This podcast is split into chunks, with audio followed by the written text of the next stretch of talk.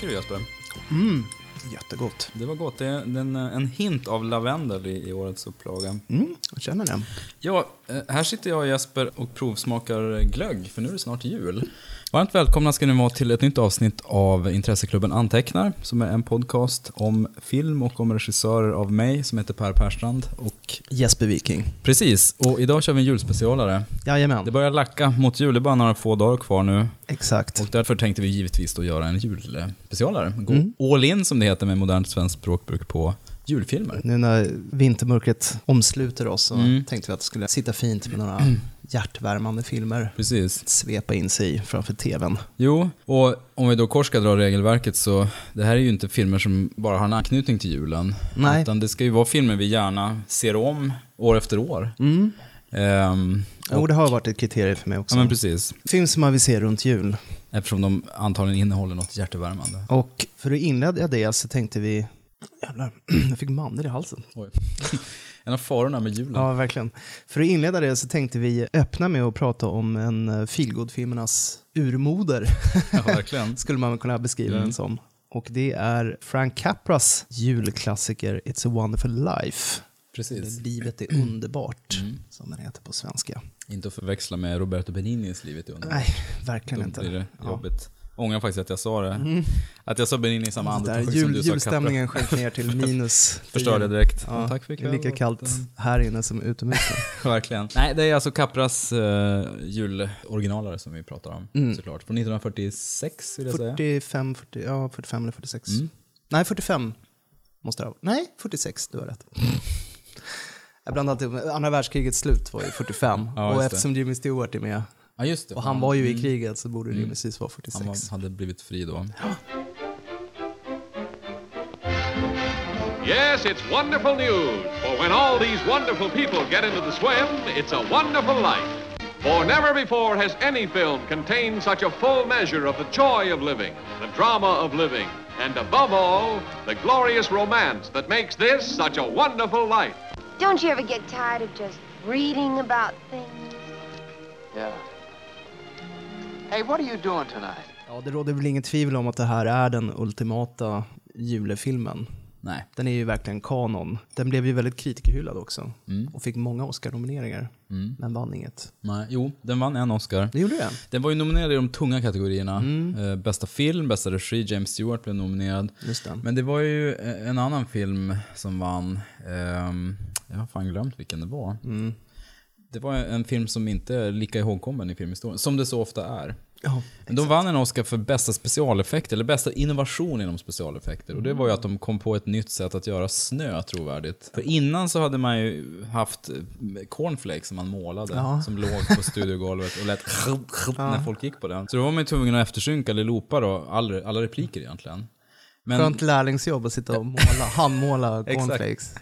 precis, det är motsvarigheten till The Mailroom, att Ja, börja det är jättebra måla. manus här i bakgrunden. Ja, börja med de här cornflakesen. Precis. Ska vi se. Ta de här tio säckarna först, så. Ja. sen kan vi kanske titta lite på ditt manus. Nej, men innovationen var då att man, man jobbade med mm, ja, någon slags pappersflarn eller vad det var istället, som var väldigt... Som, Mm. Konfetti. Ja men precis, liknar väl mer. Och det tänker man, i filmen är, känns det mer som det är små papperstussar som, som ligger på dem. Det, det fick den en Oscar för. Mm. Det var en innovation Mm, helt enkelt. det var det. Som ändå hade så stor vikt så att man gav en Oscar för det.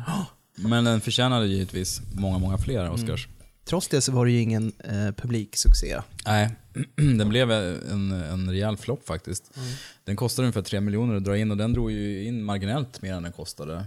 Så bara, den gick ju nästan så att den gick back och det var ju... RKO hade väl hoppats på att det här skulle bli en riktig brakare. Men den drog Capra knappt in sina ju, pengar. han, hade inte gjort, han hade väl inte gjort någon besviken tidigare. Nej men han hade ju levererat sina, sina mustiga... De hade ju en... Idealistiska Ja men idealistiska men liksom en stark humanistisk Mm. ådra och ett stort hjärta som bultade.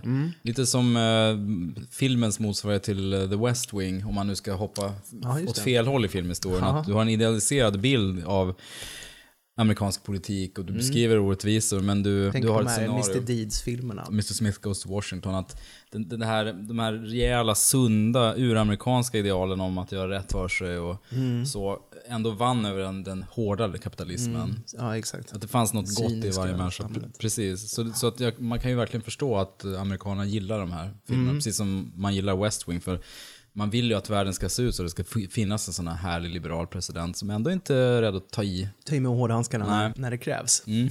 när något land någonstans har begått, överträtt en gräns. Ja, precis. Nej men så att det, det, det här måste jag betrakta som en, en shoe-in, en given hit. Ja, Fast det inte blev men det. det, Men det den, uteblev. den fick ju mestadels, den fick ju bra kritik, men den var, vid tiden så var det också folk som tyckte att den var för, för sentimental och för tillrättalagd. Mm. Och det är ju intressant att folk tyckte det redan, redan 46. Då Mm.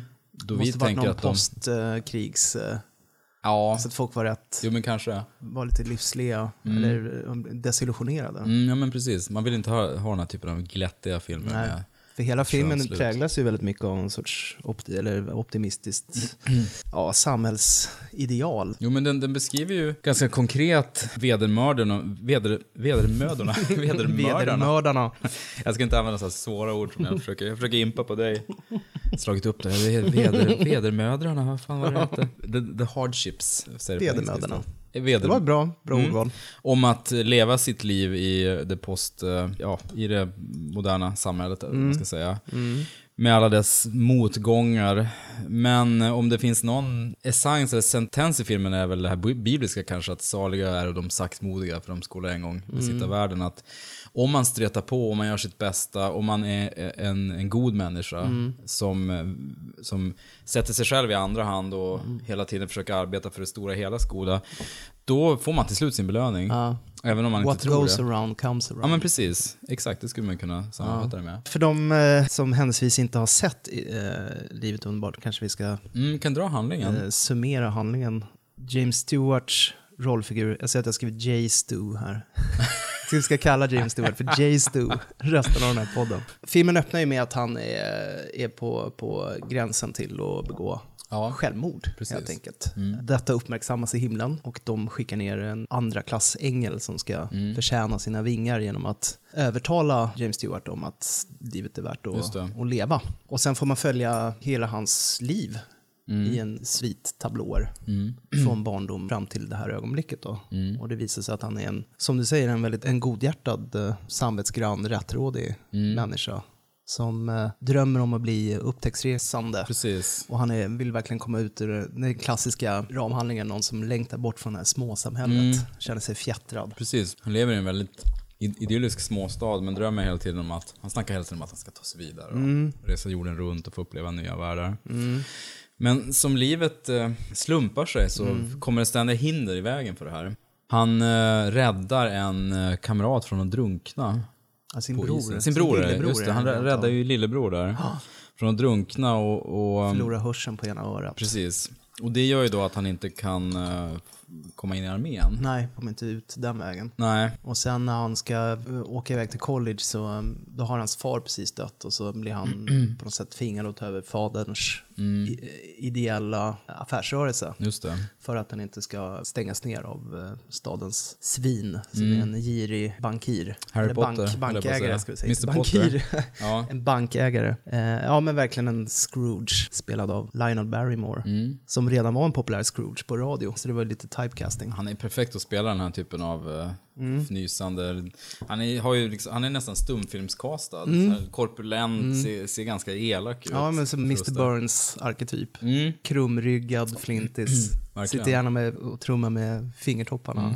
i knät. Har någon som kamrer bakom sig som står och räknar pengar Ja, ungefär. precis. Alltså Tyst som- servil. Precis som, eh, vad heter han? I hans... Smithers. Smithers. Nej, så han tar över faderns verksamhet som, eh, som bara handlar om att ge ut eh, huslån till folk som inte har råd att, eller inte får banklån för Mm. att köpa egna hem. Och sen så offrar han sig löpande under hela sitt liv för sin lillebror som skulle ta över verksamheten så att han kunde resa iväg. Han kan inte stå ut med att lillebror skulle tacka nej till det här jobbet som är ett fantastiskt jobberbjudande. Precis. Så han han är ju väldigt osjälvisk och sätter sig själv i andra hand. Ja, och begraver förtreten. Mm. Lyckligtvis finner sitt livs kärlek ändå i form av eh, Donna Reed. Precis. En bedårande grannflicka i princip. Mm, precis. Girl next Som door. har varit nerkärade i honom sedan de var 10-12 Mm. bast. Ja men precis, verkligen så här high school sweetheart eller ännu tidigare.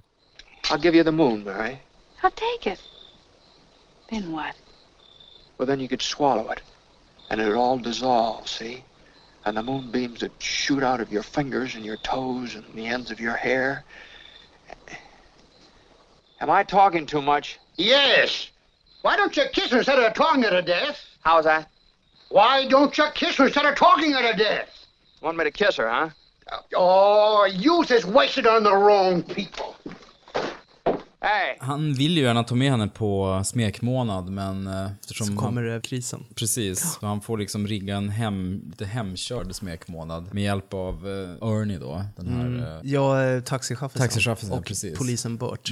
Burt och Ernie. Så här måste vi nämna Ernie och Burt. För Mupp, alltså, Ernie och Burt är ju två kända figurer från Sesame Street förstås. Men, men uh, Henson de har väl hävdat att det var inte därifrån de plockade. Att det är mer en var slump. Ja, att det är en slump. Det är som Ben and Jerry i Twin Peaks. Ja, exakt. Där kan det nog vara lite mer medvetet. kan det, ja. möjligen, men, ja, men Ernie Burt är så roliga. Den känns väldigt tidlös också, Mm. trots att den är lite schmaltzig. Och, Men det är väl egentligen mer i filmens slutskede som den når de saccharinivåerna. Om man bara ser slutet, sista kvarten ungefär, så kan det kännas som att, för de er som inte har sett filmen ska vi inte berätta precis vad som händer kanske. Eller ska vi det? Spoiler alert på en film från 45, som är ett stycke Det var populärkultur. visserligen 70 år sedan Är det någonting kom. någon har sett från den här filmen så är det just slutet. Du anklagar mig ofta för att vara spoilerängslig. Ja. Ja. Jag får släppa det. Apropå sjätte sinnet. Bruce Willis var död, han var död hela tiden. Det är han som är spöket. Fan. Sjätte sinnet är från 99, det är bara 15 år sedan. Du spoilar för mig. Nej men, oh, men vi kanske ska det. Men slutet är väldigt, väldigt fint och det är ju det är det här glädjepillret egentligen. Ja, verkligen. Men då får man tänka på att det Som ett, föregås av en... Serotonin-injicering Ja, i verkligen. hjärnan. Och det är nästan LSD-stämning på det för att allting bara klaffar. Jimmy Stewarts, förlåt Jay Stews Stu. eh, rollgestaltning där. är- Han är så euforisk och, och han, man blir så himla lycklig. Men då får man tänka på att det har ju föregåtts av eh, en och en halv timmes motgångar innan det. Om man tycker att filmen är småsig, då får man ju tänka på att det här beskriver, det här är ändå en film från 40-talet som beskriver en människa som är, vill begå självmord. Därför att hans Firman har gått åt helvete på grund av att en, en, eh, en anställd slarvar bort pengar. Det är ett rent misstag. Hans farbror. Hans farbror precis, som är en lite så här excentrisk, lite godmodig, kul, godmodig, en kuf, knasig. en Ja, men kuf. en, en rolig kuf. Råkar då lämna över pengarna till den här girige Mr Potter. Just det, bank, bankägaren ja. Som ju tar tillfället i akt och inser att nu kan han krossa. Han har haft den här Virus. um, familjen som en nemesis. Verkligen. I många år. Ehm, så James Stewart tar på sig det här då. Och han blir ju... Hela hans livsverk är raserat och till slut då så kommer ju verkligheten ikapp honom. Nu inser att han har stått tillbaka i hela sitt liv egentligen. Och inga av hans drömmar realiseras och nu kommer hans att krossa hela familjens arv också. Så han får ju tokspel och är, skäller ut stackars Donna Reed och är så här hårdhänt mot familjen. Skriker åt barnen. Why do we have to live here in the first place and stay around this measly, crummy old town? George, what's wrong? Wrong everything, Troy. You call this a happy family. Why do we have to have all these kids? Dad, how do you spell frankincense? I don't know. Why, ask your mother. Where do you Kallar du här en lycklig familj?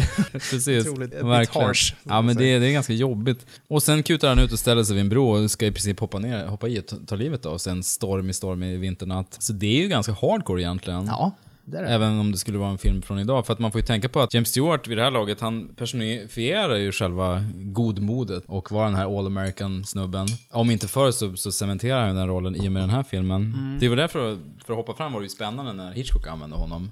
Och lät honom spela Scotty i Vertigo som är en ganska Mörk. Ja men mörk, en besatt, pilsk mm. voyeur-typ som... Jag tycker man, man skönjer det redan i den här. Att det finns ett mörker? Att det finns ett mörker i honom. Just därför att han hela tiden offrar sig och har någon sorts bitterhet eller en, en förtret. Och just apropå det här att han kommer hem och skäller ut familjen. Och, och han älskar ju verkligen sin på sin fru och sina barn. Men det liksom bara läcker ut när bägaren rinner över. Så att, måste vi ha så här många barn? Och, liksom så här, verkligen hårda ord. Liksom. Man bara slänger ur sig som en, en irritationspassus. Men det är ändå ganska laddat. Ja, det är det. Faktiskt. Som barnen sen får lägga mycket tid på terapi så. Ja, att, eh, ja, 20 år exakt. senare. Ja. Så jag tycker det, det finns ju där. Det finns en mörk finns stort mörker. underström i filmen som absolut. man eh, lätt glömmer bort just på grund av att slutet är så katarsiskt. Det Clarence då, den här ängeln, gör är att han tar ju precis, det är ju väldigt inspirerat av eh, A Christmas Carol av Dickens då. Mm, det är som en inverterad julsaga. Ja, precis. Ja, men lite Eh, så. Christmas Carol var väl mera, kolla hur din existens har påverkat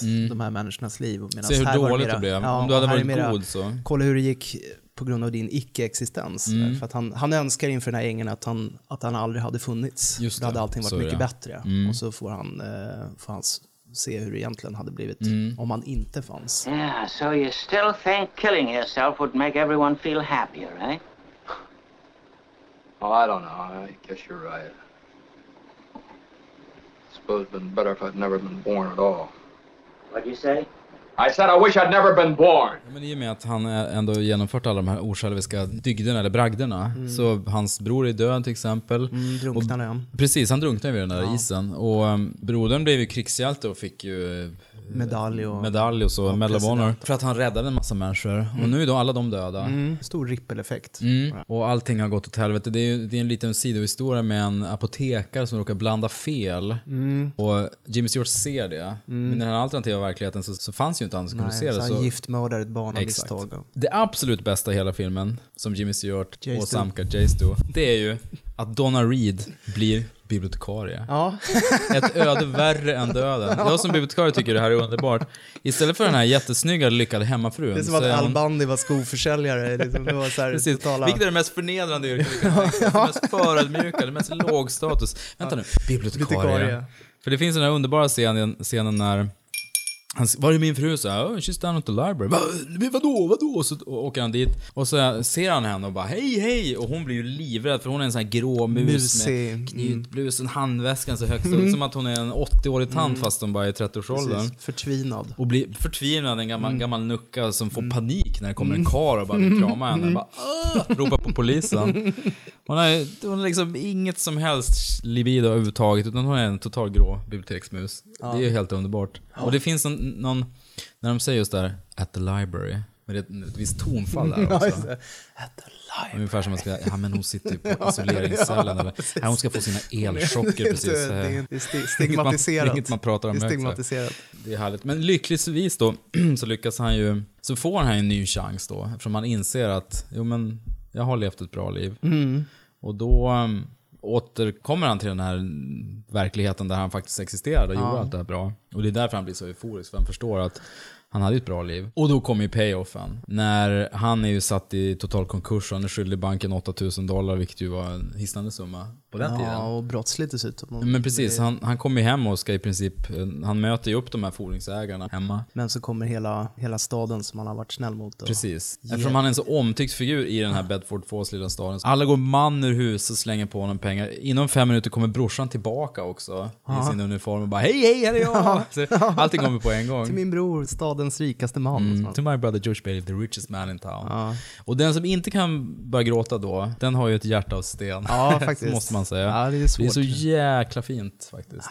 Ja, det är verkligen en, en gråtmildhetens orgasm. Ja, det är jättefint. Det är också eh, det här när han inte finns, när han springer runt i stan och ingen vet vem han är. Mm. Så är det också det här, eh, det alternativa lilla småstaden. För han bor, vad heter Bedford Mm. ja, Falls precis. heter den, så idyllisk småstad. Men när, om han inte existerade, då är det lite sleazy Mm. noir filmstad. Det är bara spelhålor Ja. och, och Typ nattklubbar. bordeller, ja, precis. nattklubbar. Ja. Fallna kvinnor och syltor. Som Åsa sa när vi såg den, fan vilken salt stad. Exakt. Så man blir lite sugen på Istället den för att också. tråka konforma medelklass Ja. eh, suburbia. Alltså, Exakt. Den är ju lite roligare egentligen. Ja. Lite vassare. Man tänker farligare. väldigt mycket också på, eh, och det måste ju eh, rimligtvis vara en hommage till just den här filmen. Jag tänker på Biff Tannans eh, version av eh, Hill Valley. Mm. Ja, eh, precis. Tillbaka till framtiden 2 ja. Exakt. Ja. Jo, men det, det måste ju vara rätt influerat av det. Ja. För det är ju precis samma upplägg egentligen att när eh, de onda krafterna får ta, ta över så är det bara någon slags kapitalismens baksida. Ja, De Det är bara strippklubbar och Ja. Och så eldflammor överallt. Mm.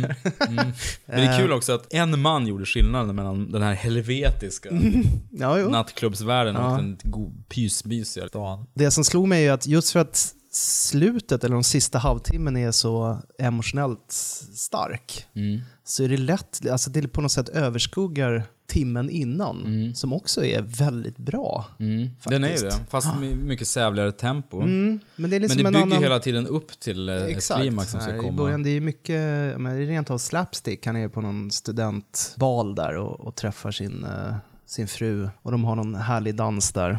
Och sen så, som är ovanpå en bassäng. Det är någon sån här golv som Ja, precis som man täckte över bassängen med en täckte golv. med en golv Mm. och sen så öppnas det och alla trillar i. i och då, då har de ju en sorts Chaplin-scen där. Jo. De, är de enda som inte ser att det här glipan är öppen och alla är så här nej. De är så euforiska och dansar Mm. och är förtjusta i varandra. Det är en jättefin scen. Jättemysig. Enda smolket är väl att det inte är helt lätt att köpa James Stewart som, vad ska han vara där? Han ska ju vara 19-20 19-20 på sin höjd. Men han är ju född gammal. Jo, Han är lite som Patrick Stewart.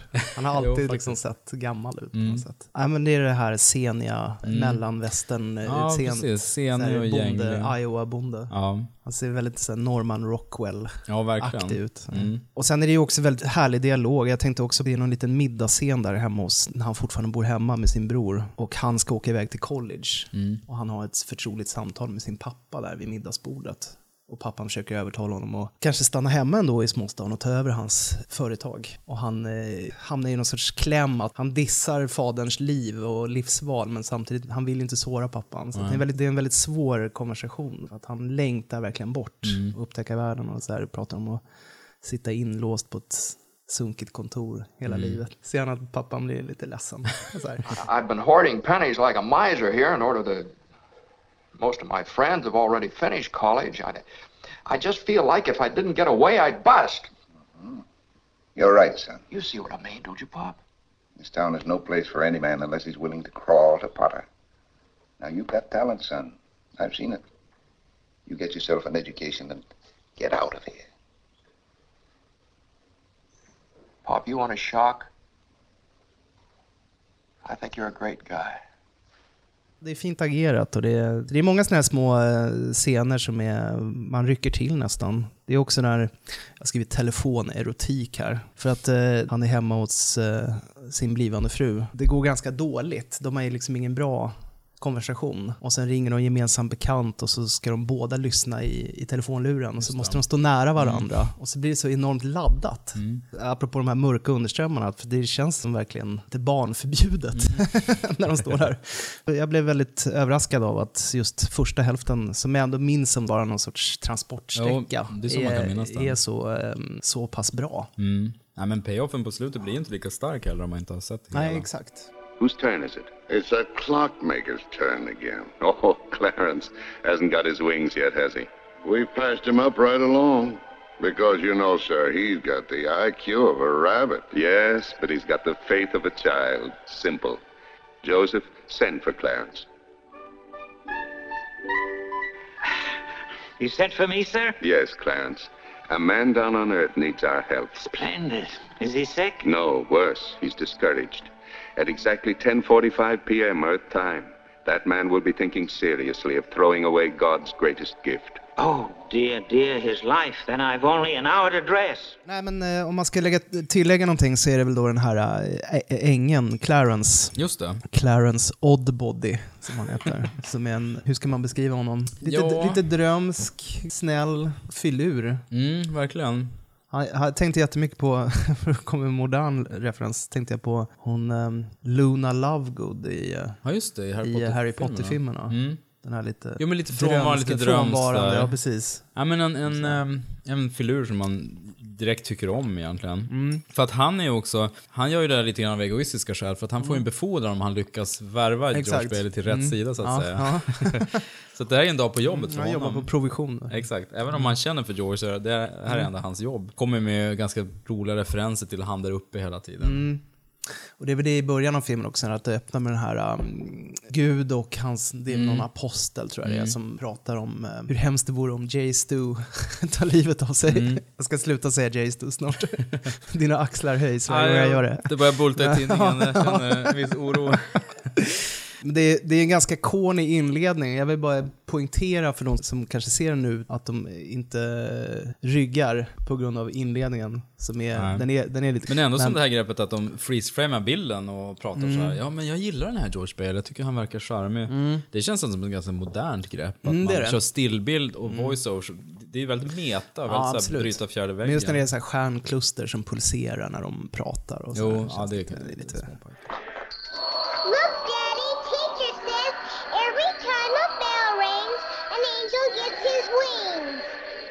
That's right. That's right. Attaboy, Clarence.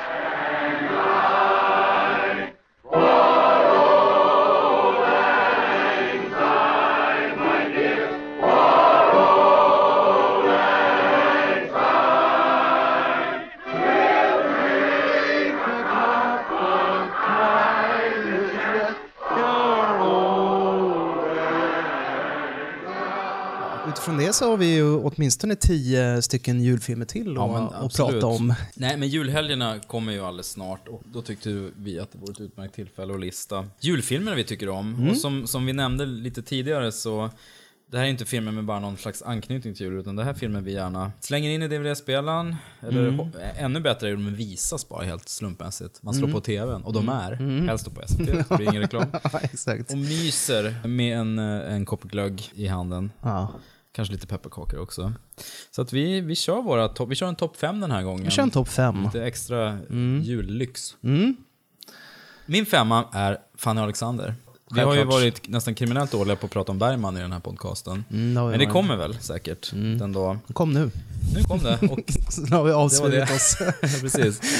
Nej, men Fanny Alexander behöver ingen närmare presentation och det är ju givetvis inte så att hela filmen handlar om jul eller utspelar sig på julen, men den, den inleds ju på julen. Den är väldigt familjeorienterad. Ja, det är den absolut. Eh, Det är ju en släktsaga om den här familjen Ekdal. Mm. Och den beskriver den här borgerliga svenska julen kring eh, ja, början på 1900-talet. Mm. I all dess flådiga prakt med tjänstefolk som bär fram eh, grishuvuden och den, den fetaste svenska jul du kan tänka dig egentligen. Ja. Gånger tio egentligen. Mm. Sen bryner man eh, brösten förstås för Ekdal. Men det ska vara mycket smör i stekt. Och sen så har man lite fint fläsk och steker på sidan om. Sen lägger man färsen ovanpå brösten och sen överst fläsket. Och sen häller man portvinsåsen med champinjonerna över alltihopa. Hej tomtegubbar, hej! Och även om hela julsekvensen eh, fungerar egentligen mer som en presentation av, av figurerna. Mm. Det, det sker ju inga, inga avgörande händelser vill jag minnas i de här början. Men Nej, det är som du säger, det är mer en introduktion Ja, men till man får en bild av, precis. Barnen beskrivs, eh, Allan Edwall kommer in till barnen och berättar den här läskiga historien. Så Mm. man, man får det här anslaget att det handlar väldigt mycket om eh, dröm och verklighet och Mm. hur sagan, hur viktig den är för oss människor och hur viktig teatern är. Och också det här bräckliga att Fanny Alexander lever ju det, egentligen det, det mest ombodade borgerliga liv man kan tänka sig. Men Mm. bara lite senare så kommer då deras liv att bli ett helvete. Ja. Och man får se Carl Gustav och Jarl Kulle som kör en ståfralla med Mona Malm och hur han Ja. prasslar med Pernilla Östergren. Östergren hette hon då, ja, precis. Numera Pernilla August. Tjänsteflickan som är låghalt också. Mm. Och Mona Malm vet det här, men hon tycker så länge han sköter det snyggt så, så är det bra. Mm. Men han, hon blir lite less när han är för uppenbart pilsk liksom, på Mm. henne. Och man får interiörer både från barnens liv, från de vuxnas liv, från tjänstefolket. Så. Och så har de den här långdansen genom hela huset. Och nu är jag i och för sig uppväxt i... Det är det här som alla svenska familjer ser för sitt inre öga. när de, när de står där på ICA Kvantum. Jo men och- precis, även om jag är uppväxt i villa så var det ju ingen jätte, inget jättehus. Så i den mån man kunde dansa så var det ett rum på 20 kvadratmeter Ja, runt, just det. det var inte det här... Och gärna ruska till granen också så den barrar. Ja, den välte, den är helt precis. eh, naken. Och i, praktiken gick det ju knappt att göra det. Men de dansar ju runt hela huset, det är, det är gigantiskt. Mm. Så drömmen om den perfekta svenska Ja, julen ja. förkroppsligat på något Ja. vis i Fanny Alexander. Ja, det är och det är också så här, jag tror att Fanny Alexander brukar väl säga, alltså är väl kanske Bergmans mest lättillgängliga film också. Sjunde Mm. inslaget är ju ganska lättsam också, rolig och så här. Mm. Jag tror det är mycket anslaget Många minns ju när Börje Ahlstedt fiser på ljusen till exempel. Ja, det, det är kul liksom Ja. inför barnen. Och Mm. den, den börjar ju väldigt muntert. Egentligen så är ju, han är ju en väldigt mariden Ja. typ som beter sig egentligen lite olämpligt. Ja, verkligen. Men, man, nu, när man, nu ser man en, en ganska svettig figur som, som inte mår bra. Han har ju ångestsvett hela nu tiden. ska ni få se här. Precis.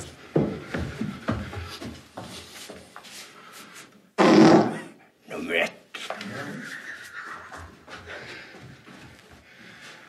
Nu kommer nummer Pustfrust. Hjärtinfarkter ligger inte långt borta. Jag, jag minns inte, jag kan ha fel nu, men jag tror att det är på julaftonskväll som, som han ska gå och lägga sig med frun då, Kristina Skolin. Mm. Och Ja, självhatet, ångesten Mm. bara pyr ur honom. Mm, och den här långa diskussion, diskussionen.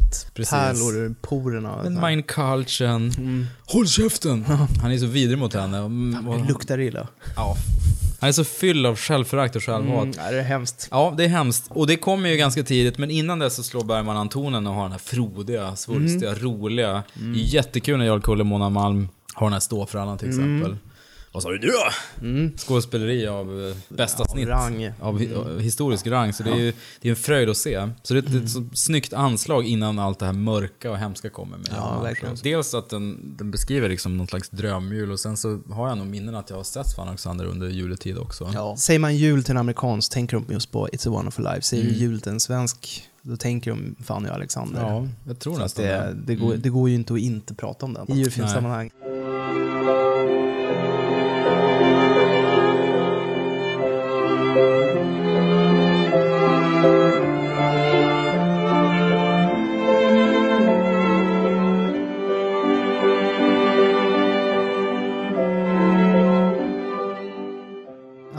Ja, härligt. Ja, det går inte att såga en Bergman Nej, det går inte riktigt. Det får man inte göra i det här landet. Nej. Nej, vi vill inte göra det heller. Han har inte gjort något dåligt, tror jag. Nej, men vad säger du? Ska vi gå från eh, högkultur till eh, inte fullt så högkultur? Ja, det gör vi. Och det, då tycker jag vi pratar lite om Die Hard 2 Ah. från 1990. Nej, för att julen handlar inte bara om att fira Jesu Kristi födelse, utan det handlar ju också om att hylla en era då Bruce Willis var en relevant actionstjärna. Washington, D.C. International Airport. What's this about? Oh, just a feeling I have. Ouch. When you get those feelings, insurance companies start to go bankrupt. The towers lost control. Instrument landing system is down. Backup systems won't come up. We've got blizzard conditions. Zero visibility. Attention all controllers. We have a code red alert. There's panic in the air and terror on the ground. Who is this? Who I am is unimportant. What I want is very important. Oh, we are just up to our neck in terrorists again, John. But for police officer John McClane, When I'm right. it's just another Christmas. You're the wrong guy in the wrong place at the wrong time. Nu utspelas ju även första Die Hard på julafton, och som vi pratade om vid tidigare tillfälle, att det är ju ändå i Kalifornien. Så att Det är inte riktigt samma grej där. Nej. Det blir ju aldrig jul i Kalifornien. Nej. Det är alltid sommardag där. Jag har ju firat jul i Kalifornien. Det är ju verkligen som ett skämt. Mm. Så folk köper spray i snö och sprayar på fönsterkarmarna Ja. och sånt där. Och det, det funkar inte. Liksom. Inte när man kan gå ner och surfa tio minuter efter skinkmackan. Liksom. Nej men Die Hard 2 utspelas ju i eh, Washington om jag minns rätt. Jag har för mig att han är på Dallas Airport, Mm. John McClane, och inväntar. Är det frun igen? Nej, är det dottern han inväntar? Nej, det är, Det är frun. frun igen Ja. väl. Bruce Willis rollfigur har ju faktiskt en uh, mysig Olle på sig. Ja, jättemysigt tror Ja. jag verkligen. Sen är det ju skitigt linne igen då. Flygplatsen blir väl eh, tagen av terrorister. Men John McClane ser rätt tidigt eh, massa mysko-företeelser på flygplatsen. Folk som går runt med Han har ju sin- Glock-pistoler och... Ja men exakt, han har ju sin snutsensibilitet som Mm. de andra snutarna på flygplatsen inte riktigt har. De inväntar ju en eh, krigsbrottsling som ska landa på den här flygplatsen, som Mm. de vill befria. De är Mm. hans män. Och det är ju Branco Nero. Härlig B-films eh, legendar. Ja, verkligen. Den ursprungliga Django också. Mm, bland mycket annat. Och Mm. den uh, hårde legosoldaten på plats på flygplatsen är ju William Sadler som eh, har spelat många skummis i Hollywoodfilmer. Första gången man ser William Sadler förstår man, ja det är han som är boven. Ja, exakt. Och, och i den här filmen är han ju med redan förtexterna när man ser hur han gymnastiserar framför spegeln. Ja. Och han är ju så, han har ju inte ett uns av kroppsvett överhuvudtaget. Nej. Han är så utmejslad ur, ur granit. Ja, verkligen. Trots Men att han, är han- lite som Everett McGill. alltså just det. i, eh, Mm. Big Ed i Ja, Men så Twin höga Peaks. kindben, väldigt smala, så, så, så kantiga i ansiktet. Han spelar en väldigt lik karaktär också i Mm. mm. Underbelägring 2. Det är roligt med William Sadler för han var ju även skurk i Steven Seagal-filmen Hard to Kill. Jättebra titel. Eller som Hard to Watch, som var Tracy Jordans kreddiga film i 30 Rock. också en briljant filmtitel. Hard to watch. Hard to Watch. Fan vad bra. Nästan lika bra som eh, Kramers seriemördarfilm Son of Dad. också jävligt bra. Nej men William Sadler han är med i Hard to Kill. Han är en så här korrumperad senator. Mm, just det. Det är, den här, det är ett odödligt ögonblick för han har en sån här äh, kampanj på tv när han säger And you can take that to the bank. Mm, och så. Steven Seagal säger på tv sen I'm gonna take you to the bank, Senator Trent. To the blood bank. det är, det är lysande. En av de bästa replikerna i, no, i någon Seagal-film. Ja, eller, eller den bästa antagligen. Ja, verkligen. Hur som helst, ehm, så John McClane, alltså Bruce Willis eh, största, eller mest ikoniska rollfigur, Kan man lugnt säga. vågar påstå, ger sig i kast med att eh, systematiskt slakta alla de här eh, terroristerna Mm. på julafton eh, på Dallas Airport. Men det är ju vad det är liksom, det är en Rennie Harlin-film. Eh, Ja. och han, det här var ju fortfarande när Rennie Harlin gjorde allting rätt. Mm. Han var som en bra bruksregissör. Sen är den ju Joel Silver producerad också.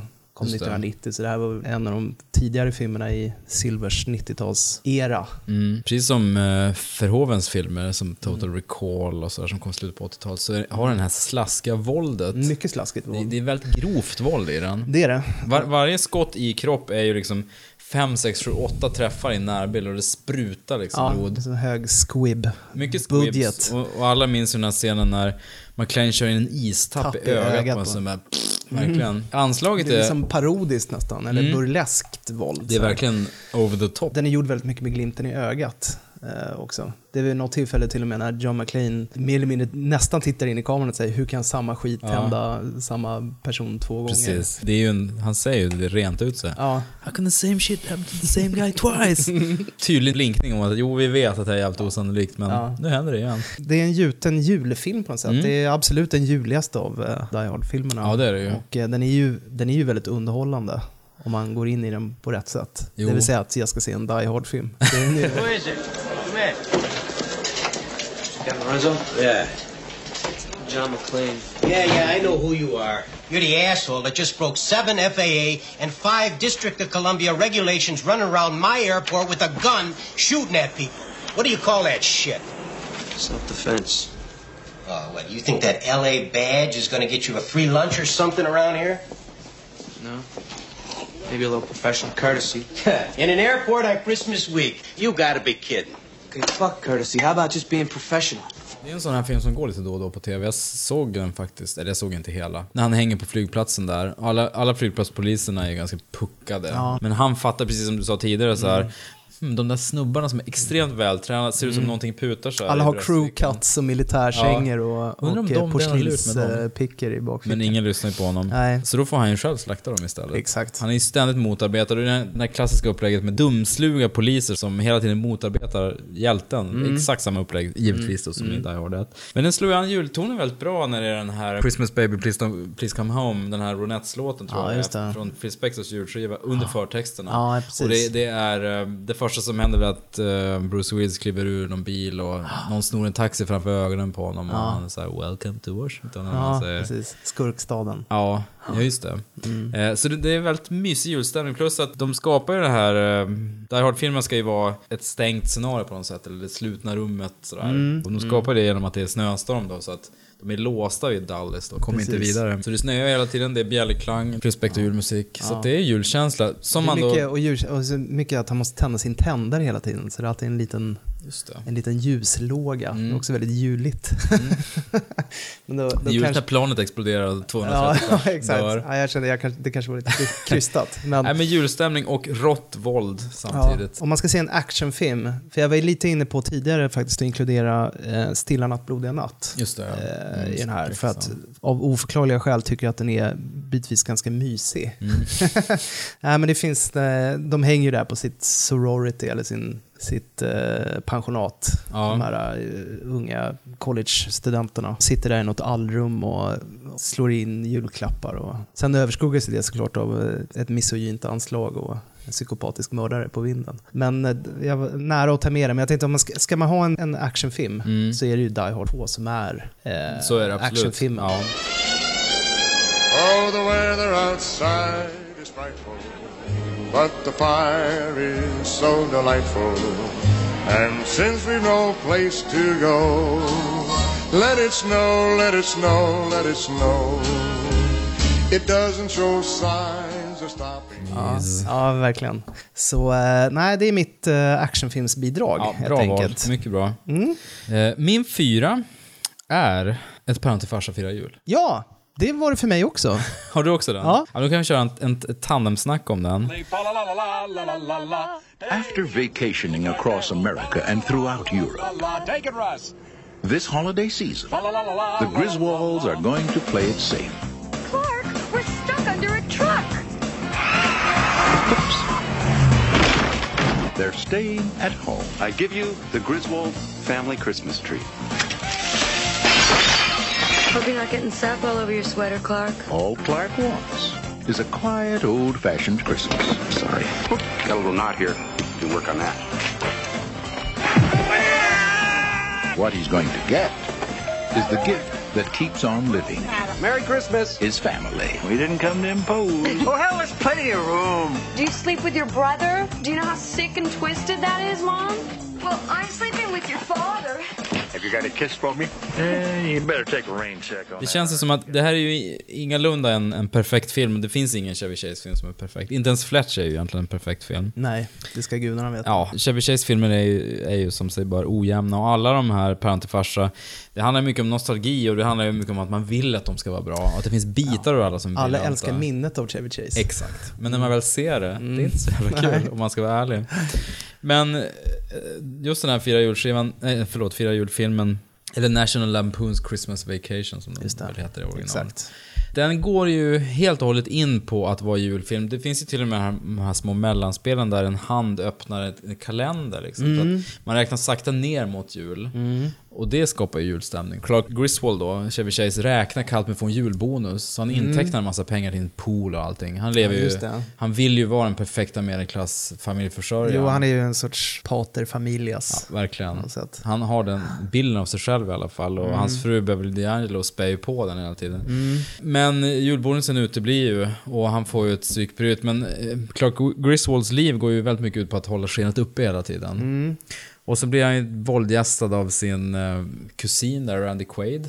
Ja, just det. är det kusin hans, de är? Nej, hans frus kusins man Ja, det tror jag. så det sånt Just där. i och med att det är frun så kan han inte riktigt... Beverly D'Angelos kusin är hans fru. Just det. Han kommer inte undan dem helt enkelt. Nej, white trash-inslaget i familjen. Precis, och han får ju en massa släktingar på halsen och han vill ju att allting ska vara bra. Han, han lagar den fina julkalkonen som bara blir torrt eh, skal. Mm. Det finns en klassiska scen när han ska sticka ner kniven, den öppnas upp, bara så här, en hel krater, det ryker, Mm. ett skelett. Catherine, this turkey tastes half as good as it looks. I think we're all in for a very big treat.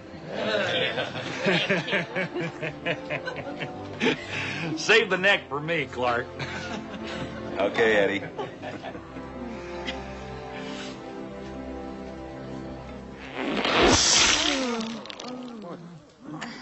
Look at that.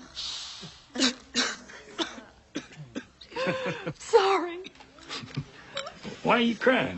I told you we put it in too early. Det finns ju två kategorier av julfilm sådär. Du har de här äh, livsbekräftande, sentimentala filmerna. Det är ju Mm. de flesta klassikerna ju, Mm. landar ju där. Och sen så finns den här lite mer postmoderna, cyniska julfarsen. Mm. Den här är ju mer åt, åt, eh, som den svenska julklassikern Tomten är far till alla barnen. Ja, men lite en så. satir över. Det handlar ju väldigt mycket om förväntningarna på julen och hur de absolut inte infrias och allting går, som kan gå åt helvete går ju åt Samtidigt helvete. är den ju nostalgiansland, för som du sa också tidigare att den både, den både hyllar och hånar Mm. eh, jultraditionerna. Nu får jag börja säga Chevy Chase istället, Ja. för jag kan inte säga Clark Griswold. Även om han är en lite ömkansvärd komisk figur så känner man ju Mm. med honom. Absolut. Filmen har ju, Han har ju ett hjärta och man vill ju att han ska lyckas. Han är ju liksom en, eh, motgång hela ja. tiden. Han är ju en Serafim Svensson. Liksom. Mm. Han är en knegare som gör så gott han kan. Ja, precis. Och hans högsta dröm är att vara ja, den perfekta familjeförsörjaren. Exakt, och har det perfekta julpyntet Mm. och har den perfekta Så, huset. så filmen skildrar ju liksom hans gradvisa julepsykos. Det går längre och längre in mot psykosens Det är ju en. Jobs prövning sådär, Ja. kan man ju säga. Att han, liksom, han får motgång på motgång men, men vägrar låta sig brytas ner. Mm. För att han är så uppfylld av Mm. julandan. Mm. Och som du säger, till slut så, så slår det ju över då. Ja, till slut gör det. Han, han står emot väldigt länge. Man har ju en bild av Chevy Chase. Det märkliga är att han fick ju en sån karriärvändning. I början så var han ju så cool. Mm. Alltså den här Fletch-personen. Mm, att han precis. alltid var, eller Caddyshack, eh, Tommy Bollen, när han också var sån här, eh, som bara flöt ovanpå allting. Mm. Men sen så fick han ju någon sorts snäll loser-persona. Men det är Som intressant för i Saturday Night Live under den korta perioden, var han ju Ja. supercool. Ja. Och den personen gick över till Flash där han hela tiden var steget före alla Precis, andra. och ingen som visste för mycket var ju Just det. också självsäker Mm. och rolig. Sen blev han den här... eh, Från och med ett päron till farsa blev han ju en dork egentligen. ja, exakt. Det är sant och den har han ju kvar. Hans senaste grej i Community, där är det mer en så här prillig gubbe. Han är inte så rolig där i Community. Det han... Nej, det är inte han som lyfter serien. Nej. Det är inte. Förutom när han kom i Beastmaster-kostym på någon maskerad. Det var ganska Mm. kul. Men hans barn är ju också nya i den här filmen. Det är ju sonen Rusty, är ju Johnny Galecki, som numera är en av tv-världens Theory. mest överbetalda skådisar. Ja. Precis. Och dottern är Juliette Lewis. Och? Juliette Lewis. Det känns ju som ett lyft från barnen i förra filmen, European Vacation. Då är det Mm. väl Anthony Michael Hall i och för sig. Och sen är det den här tjejen som är en, som en liten tant. Som ser ut som barn alltid gör i såna här renässansmålningar. Ja, lite vuxen. som små, ja precis. Jätteobehaglig. Ja, nej, men det är, en, det är en väldigt ojämn film. Du har ju roliga, liksom, fyndig satir över förväntningar inför jul. Och så har du så här slapstick-grejer som... Det är mycket slapstick. Ja, men när de ska åka kälke till exempel. Ensam hemma, Ja. och, Det är ju Johnny O's manus också. Så att, Ja, just det. När han ska åka kälke och det blir total bananas. Han, Chevy Chase får sitta framför en green screen och bara skrika wow. Man blir lite generad så Ja. här. Men, men han trampar mycket på plankor och Ja. får elstötar. Och Mm. Det är mycket julgranar som åker in ut ur fönster. Mm. Han har, de har ju såna här yuppie-grannar också som föraktar deras småborgerliga jul. Mm. Julia Louis-Dreyfus och eh, Ja. vad heter han? Det är Christopher Guests eh, brorsa. Nic- Michael Nicholas? Guest va? Nicholas Guest. Ah, ja. Eh, och sen är ju Randy Quaid då, som du sa, han är Ja. väl egentligen det stora trumfkortet. Det här var ju innan han blev crazy och flydde hotellnoter och bröt sig in i semesterhus och sådär Ja. som han har ägnat sig åt på sistone. Nej, men han fick något totalspel. De drog ifrån någon hotellnota och sen var, det, var han inblandad att han stämde filmbolaget som gjorde den här eh, Cold Mountain va? För han Mm. ansåg att han blev lurad att ta ett lägre gage Mm. för att det skulle vara en smal indiefilm. det fick han ju lägga ner. Men så vitt jag vet så är han typ flykting i Kanada nu. Att om Jo. han åker tillbaka till USA så eh, blir han arresterad. Gjorde han inte en intervju också där han var helt crazy? Jo. Vilket ju var tydligt då att han kanske inte förstod själv att han hade fått Nej. tokspelet. Utan Nej. han blev någon slags rättshaverist bara. Ja, sitter Dennis Quaid och skäms. Mm. Som Emilio Estevez när Charlie Sheen spårade ur. folk på något vis verkar tycka att Charlie Sheen ändå är cool på något sätt. Medan folk tycker att Randy Quaid är mer galen. Ja. På ett sätt är det mer kongenialt med Randy Quaids filmroller där han är en prillig typ. Mm. Att han skulle bli helt... Men det finns ju charmiga sätt att bli galen på och ocharmiga Mm. sätt. Och han kanske hade det ocharmiga sättet, Mm. tyvärr. Men eh, det ska man göra om att han är ju charmigt eh, hemsk i, i eh, Mm. Päron till farsa Jättebra i de filmerna. Med sina leisure suits och Mm. sina vita loafers. Och Mm. Det är många sådana fina detaljer i den här. Jag älskar de här äggtoddy-glasen med älghornshandtagen. Ja, men mycket av De det som, som familjen Griswold har är supertacky. Ja. Men det är bara, det ska man ha. Och jag, jag tycker satiren funkar både åt white trash och åt det här Ja, väluppfostrade medelklass. Ja, absolut. Chevy Chase och, och frun, de kan ju aldrig liksom vara oartiga för de är ju väluppfostrade. Ja. Och det, så här upprätthåller man ett medelklasshem. De kan aldrig liksom säga rent ut vad de tycker. det blir utan bara lite min. dålig stämning Ja. hela julhelgen. Något outtalat. Can I refill your eggnog for you? Get you something to eat? Drive you out to the middle of nowhere? Leave you for dead? No, I'm doing just fine, Clark.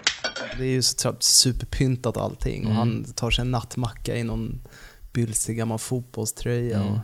Det är väl mysigt. Det är, sånt, det är sånt som skapar Ja, julmys. det är sånt som Det är skapar därför jag tycker det är julmys. så härligt. Ja, så uh, vill man komma i stämning så trots att den ändå är, görs lite lustig över den här eh, hysteriska idyllhetsen Mm.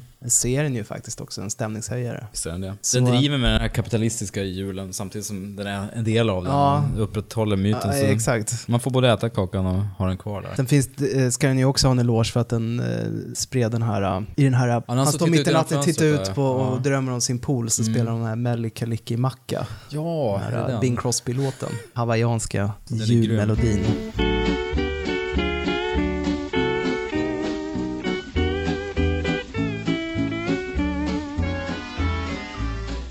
Melikilikimaka is a thing to say on a bright Hawaiian Christmas day. That's the island greeting that we send to you from the land where palm trees sway. Jag diggar redan. Jag diggar redan. Ja. Ja, det var vår gemensamma fyra. Vår gemensamma fyra helt enkelt. Om jag har förstått rätt så är det min trea nu då. Mm. Och då, som min trea, så tänkte jag ta White Christmas. Eh, som jag Mm. faktiskt såg, det är, ju, det är ju en klassisk julfilm. Ja, absolut. Googlar du vilken topp undgå. 10 som helst, precis. Så av, av genren amerikanska schmaltzy julfilmer så, så är den alltid topp 10, om inte topp 5 rent av. The two greatest figures in show business, Bing and Danny, as two ex-GIs who formed a perfect partnership. Rosemary and Vera Ellen as the sisters who have them in a spin. With Dean Jagger as the unemployed general they take under their wing. Apparently, there's still quite a bit about show business I don't understand. Oh, it'll come to you, sir. Just takes time. We wouldn't be any good as generals. You weren't any good as privates. A wonderful story that will warm your hearts, just as the breathtaking scope of a new screen wonder will widen your eyes. White Christmas in VistaVision. And you'll fall asleep counting your blessings. Den är från 50 någonting, jag har det inte färskt i minnet. Men det är ju då en film med eh, Danny Kaye och... Bing Crosby. Mm, Och Rosemary Clooney. precis. Ja. Pappa till George Clooney. Eller mamma till George Clooney kanske. Ja, just det. Om inte var hermofobiet. Ja, exakt. Ja. Ja, jag känner mig grymt påläst. Ja. Men jag såg den här filmen första gången förra julen faktiskt. Ja. Och bara det var ju mysigt att sitta med lite så här salongs med glögg och Ja. macka, så här tunnbröd med, Ja. med något gott på, rödbetssallad. Ja. Sitta och myste framför tvn. Det var Mm. härligt. Men det är ju en ärkesentimental film som, är- som också är lite för lång för sitt eget bästa. Men, Ja, ganska konservativ också. ja, verkligen. Men Men den är ju en scenerifest. Ja, det är den. Och det, det är ju verkligen en sån, sån klassisk film som känns som att hela filmen är inspelad i studio också. Ja. Man får den här lite syriga, fattiga känslan. Mm, mm. Att, nej, men handlingen i korthet är ju att eh, Bing Crosby och Danny Kaye spelar ett par underhållare som hookar upp med ett par andra underhållare som spelas av Rosemary Clooney då, som sagt och Vera Ellen. Båda de är ju svinbra verkligen. Mm. Ja, verkligen. Och de är ju två, två riviga fruntimmer, som man skulle sagt på den tiden. Mm. Täcker över min misogyni. Ja, nej, nej, men även om filmen är ganska konservativ och det är liksom så här kärleksspel fram och tillbaka, så, så, så de är ju i samma bransch, de här två. Och de är ju ganska roliga för sig. Men Ja, de har, de, jag tycker nästan de har ett finare samspel än Ja. vad Crosby och Kay Jo har. men faktiskt, de känns mer så här hopparade. Ja. Men om man kokar ner filmen så i korthet går det ut på att Bing Crosby och Danny Kaye hade en gång en överordnad soldat. överste, ja. En överste, som var så himla snäll. Så att hela deras liv går ut på att återskapa, rädda hans hotell från, från konkurs. Konkurs, ja. Mm. Och sätta upp ett julspel för att hylla honom. Mm. Och det slutar extremt smalt i att en massa män står och gör honör inför varandra. Mm, alla veteraner Ja. från andra världskriget kommer Ja, hit, så hyllar att honom. Det är lite såsigt, det är nå- någonstans, det är verkligen så här honor among men. Och eh, tysta, starka män som, där en, en, en nick och en, en handskakning är samma sak som en kram, att man älskar en varandra. Det är Ja, typ. ja exakt. Ja. Det, är, det är fint på ett sätt, men filmen kan kännas lite stel, lite gammal på det sättet Ja. också. Det roliga med den är ju den de här... mån begrepp som lojalitet och disciplin är gamla. Exakt. Nej, men jag satt också... Men det är militärheder vred mig lite grann. och- och det- lojalitet, Det, är väldigt- det är liksom. väldigt gammeldags. Det är Ja. arkaiskt Mm. emellanåt. Samtidigt är det, det är smått omotståndligt egentligen. Sen är det ju en väldigt fin skildring av den här översten. Han är Mm. ju, han är ju lysande i Ja, den han är, rollen han är faktiskt jävligt bra. Rent formmässigt är det ju en Technicolor-rulle. Ja, Eh, verkligen. Med råge. Ja, absolut. Det röda i tomtemössan är ju knallrött, Ja. nästan smärtsamt. Ja, ja. Parat med den här studiokänslan och färgerna så blir det, det blir en öververklighet. Som många klassiska Hollywoodfilmer, och det var meningen också, just att det känns som larger than life på många sätt. Plus att man får en massa härliga jullåtar av Irving då, Berlin, som skrev musiken. Och ganska maffiga dansnummer Mm. med Danny Kaye också. Mm. Som ändå var en eh, jävligt begåvad Ja, entertainer. Absolut. Han är som en, en dansant Conan O'Brien. Ja men det är bra jämförelse. Lång och spattig. Mm. Lite nervöst lagd. Jo men han var ju crazy på ett sätt som känns modernt när man ser Danny Kaye i gamla 50-talsfilmer. Mm. Men, nej, men det, det är en fin film, den är två timmar lång. Det är en ganska mastig musikalmacka Mm. Är den så lång, alltså? Ja den är det. Den är Herregud. lite, lång. Men det jag var så fascinerad över, för att innan jag såg den tänkte jag nog att det här är en sorglös eh, musikalfilm. Ja. Men just att den handlar om kärleken och lo- lojaliteten mellan massa soldater. Ja. Så andra Lite världskrigsveteraner som säger. Ja. Det känns som, what? Är det, Ja. är det det den handlar om? Ja. Massa stoiska män, så det, det tyckte jag var väldigt fint när jag såg den. Det om detta, White Christmas tycker jag ni ska klämma. Det är perfekt Absolut. eh, julmatiné och Ja, det är se det, sannerligen. dåsig eftermiddag. Den är färgglad och... Det är sån här som man kan ha gåendes i loop på tvn. Mm. Eh, möjligtvis ljudlöst då efter ett tag kanske. Men istället för en, den här bras-DVDn. Exakt. Nej, det är fint. Mm. Mycket fint. Snow, snow, Snow, snow, snow. Won't be long before we'll all be there with snow. Snow, snow. I want to wash my hands, my face, and hair with snow. Snow, I long to clear a path and lift a spade of snow. Snow. To see a great big man entirely made of snow. Vad var vi inne på? Nu är det Treor, din va? trea. Du, min eh, tredje julfilm är en liten animerad film som heter The Secret of Nim, alltså Brisby och Nims hemlighet. Aurora and Don Bluth Productions present a classic adventure in motion picture entertainment. I must tell you about Nim. Look there. It's a fantasy with wizards and villains. And heroes. I ain't scared of nothing. I'm not even afraid of the Great Owl. Will you hush up? Come on. It's an odyssey to another world. A world of fantasy and enchantment. To what you see and hear, you must swear absolute secrecy. Va, säger ni då? Det är ju ingen julfilm. Men faktum är att den, eh, den gick upp på bio i december 1982. Mitt tioåriga jag var helt upptagen av den här filmen. För de som inte känner till Brisbane Nims hemlighet så är den eh, gjord av en animatör som heter Don Bluth. Mm. Som jobbade för Disney i många, många år. Var med och jobbade på deras legendariska tidiga animationsfilmer. Men han fick någon sorts eh, 40-årskris där på slutet av 70-talet. Mm. Så han hoppade av och startade eget bolag och gjorde ja, olika saker med varierat resultat. Jag tror eh, ganska få eh, har sänkt bolag i konkurs så ofta som Don Bluth faktiskt. Det har varit mycket hit and miss med hans karriär. Men deras första långfilm i nya bolaget var just den här. Och hans ambition var att göra en old school animerad film som skulle vara gjord helt för hand. Så han hade 160 animatörer tror jag som satt och jobbade. Och det syns verkligen, för den är så otroligt sagolik och, och magisk och trollsk, helt enkelt. Den bygger ju på en klassisk barnbok. Handlar om en änka som är en liten åkermus och de bor eh, mitt i ett eh, fält. Och eh, hennes yngste son har lunginflammation. Your son has pneumonia. Pneumonia? It's not uncommon, but you can die from it. Oh, please, dear God, no. Your son must stay in bed. Bundle him up. Not to go outside. But how long Uh, must... three weeks. Uh, he cannot be moved for at least three weeks. But moving day is nearly here. You asked my advice and I gave it to you. I'm sorry. He must stay in bed. Now mix this uh, this this powder uh, in a broth and make him drink it. It'll bring down the fever. Oh, bless you, sir. And rest yourself. You'll need it.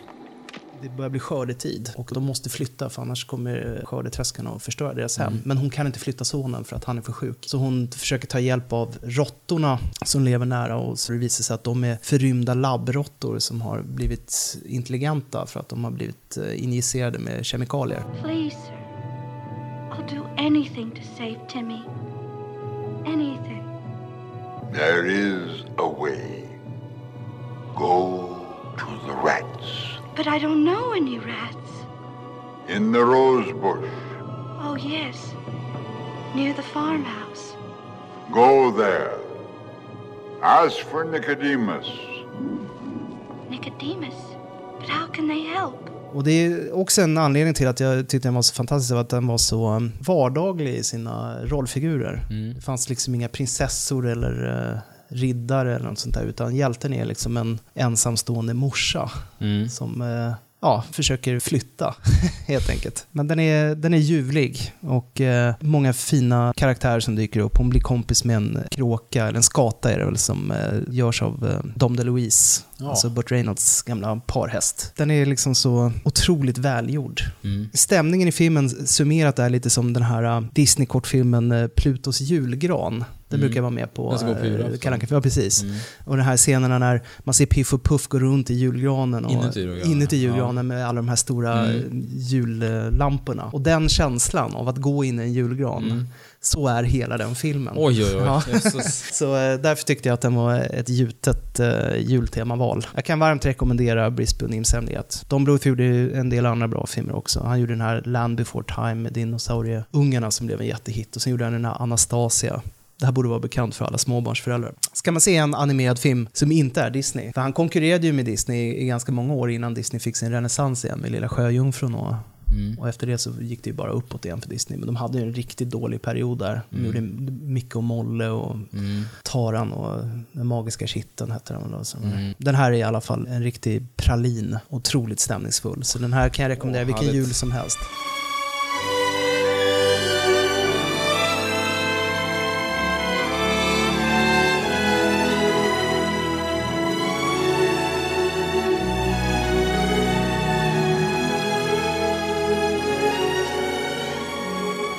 Så det var mitt tredje val. Gött. Du, eh, det lackar mot ditt andra val. Gör det. Jag tar en pepparkaka först bara. Jo, då är vi framme vid min tvåa. Och det är en film som heter Klappjakten. Ja. Jingle all the way. Jajamän. Arnold Schwarzenegger-komedin från um, tidigt 90-tal. From the director of Mrs. Doubtfire. You want a Turbo Man for Christmas? Forget it. I'm not gonna sit in your lap. And from the director of The Flintstones. Don't open that up. No, no, no. Of course, there's uh, some assembly You required. know what you guys are? Nothing but a bunch of sleazy con men in red suits. Arnold Schwarzenegger. Sinbad. I work for the post office and I'm unstable. Tell him. This man is totally insane. Thank you. Christmas comes but once a year.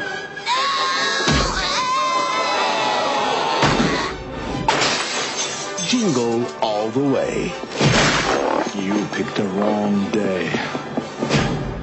Det här kan kännas som ett plojigt val. Och det är det också. Ja, ja, det är klart. Som vi pratade om tidigare, de här lite mer postmoderna Men julkomedierna. precis. Filmen som dels är hjärtevärmande men dels också erbjuder någon form av satir över det, den kapitalistiska köpfest som eh, den västerländska julen ändå har Mm. förvandlats till. Mm. Han det, det är verkligen tagit, drivit till sin spets i den här filmen. Ja men verkligen. Handlingen i korthet går ut på att Arnold Schwarzenegger har en son. Han är knegare då. Hans sons högsta önskan är att få en ny leksak, en actionfigur som heter Turbo Man. Just det. Eller Turbo Man blir det väl. Turbo Man. Turbo Man. Det är svårt för honom att säga det i diftongen. Mm. Eh, den här är ju extremt åtråvärdig inför jul så att han, han joggar runt på en leksaksaffär där det finns typ ett exemplar kvar. Just det. Men då har han ju en, en, eh, En kombatant, en Ja, konkurrent. en kombatant. Ja. I form av en brevbärare spelad av Sinbad. Mm. Eh, som väl inte, tack och lov ska vi säga, eller tragiskt nog inte riktigt finns med oss idag när det gäller... Nej. Är han död också rent av? Kan är Sinbad död? Nej, det kan han inte vara. Nej, jag tror inte det. Önskar du livet i Sinbad? Det vore jävligt hånfullt att säga att han inte är med oss när, om han är död. Nej då, han lever fortfarande. Tack, tack och lov för det. Han är ju standup-komiker nu. Just det. Och eh, nej, men så, så går filmen ut egentligen på att Och på hemmaplan har han ju också en kombatant i egenskap av Phil. Phil Hartmans eh, innästlande granne. Hans helt odrägliga granne, som frun har ett gott öga till. Ja. Som är en riktigt så slirig snubbe. Ja. Och Phil Hartman gör den här filmen. En här klassisk friendzone-man på Ja. något sätt.